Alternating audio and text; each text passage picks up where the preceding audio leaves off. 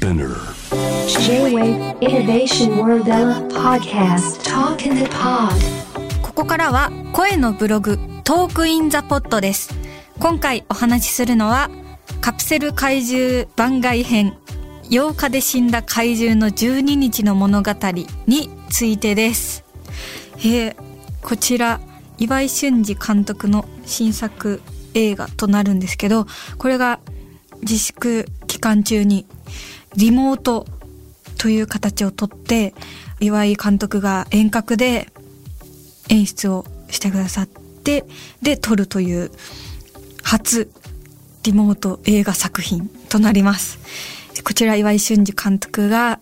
監督、脚本、造形もされてて、で斎藤工さん主演となっています。他キャストは武井壮さん、星萌香さん、樋口真嗣さん監督となども出演して、その中にのんも、参加させていただいてます。わー、こういうやっぱリモートの映像っていうのが劇場で流れるっていう、そういう新しい挑戦に参加できるっていうのはすごく嬉しくて刺激的でした。脚本をいただいた時にその本がもう面白くて、リモートである意義があるお話、あ、こういう描き方あったんだって、その時私すごくびっくりして面白いので、ぜひ見ていただけたらなと思っています。私は斎藤工さんのと話してる後輩みたいな、俳優仲間の後輩の役で、斎藤工さんが先輩みたいな感じで、ズームみたいな感じで、テレビ電話みたいな感じで会話をしてるっていう、そういうシーンを撮ったんですけど、予告も公開されてて、その模様がちょっと伺えるんですが、なんかその会話が面白くて、その設定が怪獣出てくるので、この映画実体はないけど怪獣が出てきて、なんていうか想像が膨らむ、自分の頭の中でこう怪獣を思い描くことができる、そんな映画になっています。いや、楽しみですね。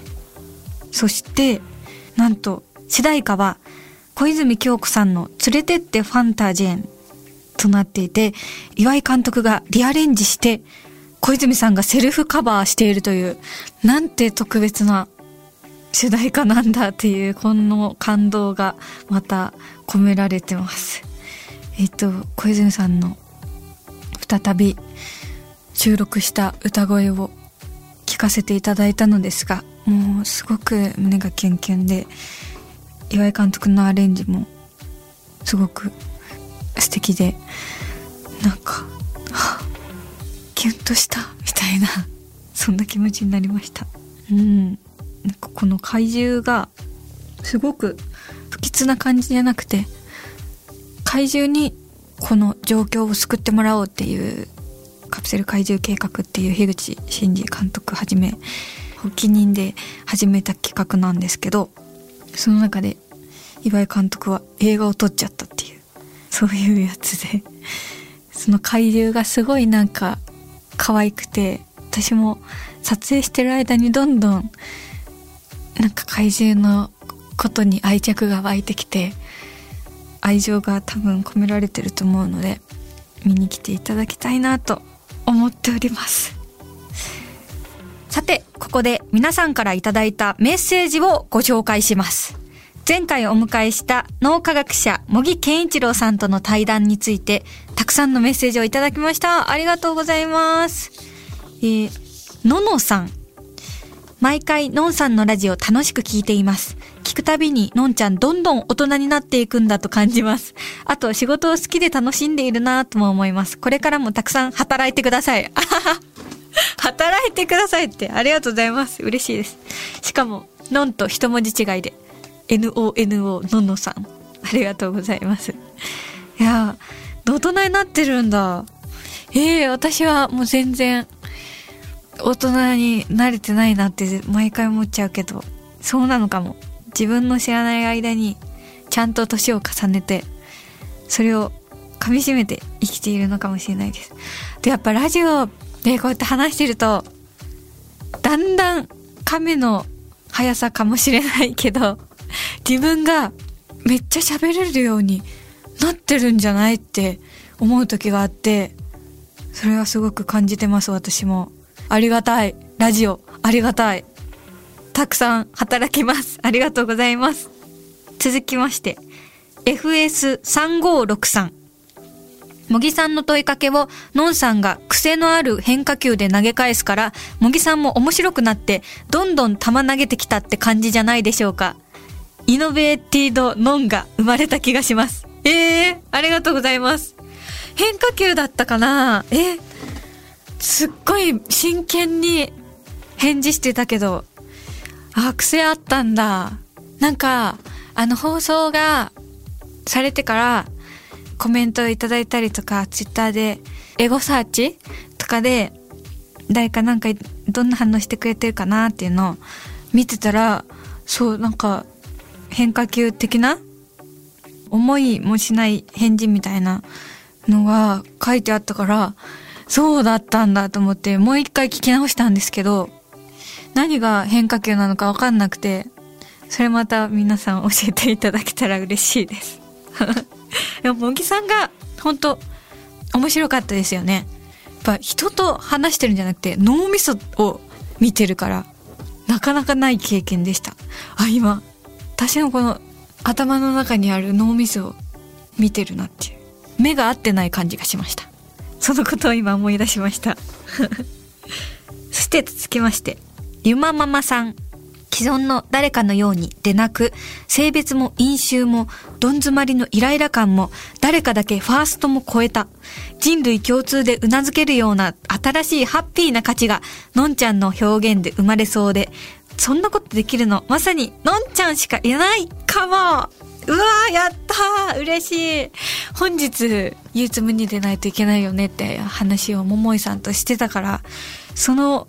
やっぱ手がかりを茂木さんとの対談でもなんかちょっと見つけたような気がしましたよね。のんちゃんしかいないかもって言われるのはすごい嬉しいです。そういられるように私もちゃんとセンサー働かせて、感覚が死なないように頑張りたいと思います。たくさん働きます働くって面白いな。ありがとうございます。としよしみさん、内容が濃く多彩のため2度聞きましたが、まだまだ把握できないので再度トライします。放送中英語の発音など言い直したり楽しかった、もっと2人の話を聞きたいなということで、そうなんか今月はアメリカ英語でやりますよって宣言してたのに、すっかり普通にイノベーション・ワールド・エラって言っちゃったんだよな。ちょっと今もやってみよう。アメリカ英語って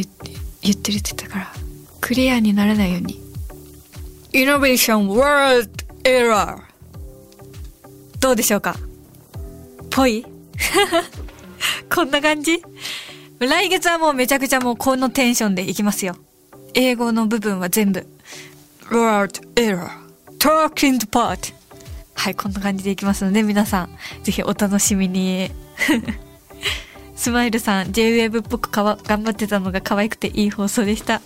来月はもっと J-WAVE っぽくなりますから、はい、ありがとうございます。お城日記さん、ラララ日曜日よかったな、 J-WAVE っぽい発音も嬉しいな、聞いてください。そう、ラララ日曜日、この J-WAVE のイノベーション・ワールド・エラで初オンエアさせていただけてめちゃくちゃ嬉しかったです。第1回で大友さんが来てくれて、でリモートで録音しようよとかって言ったやつを、まさにここでイノベーション・ワールド・エラーで話しつけたやつを初めてここで流せたっていうのが、なんかすごい感動的で、なんかすごいドラマがあるなって、なんか一人で興奮してましたよそれではメッセージありがとうございました。ツイッター、インスタグラムの方はハッシュタグエラ813をつけて、番組ウェブサイトの中にメッセージトゥースタジオからも受け付けています。ぜひ皆さんの声も聞かせてください。お待ちしています。そして前回の対談はポッドキャストで配信しています。聞き逃したという方はぜひチェックしてください。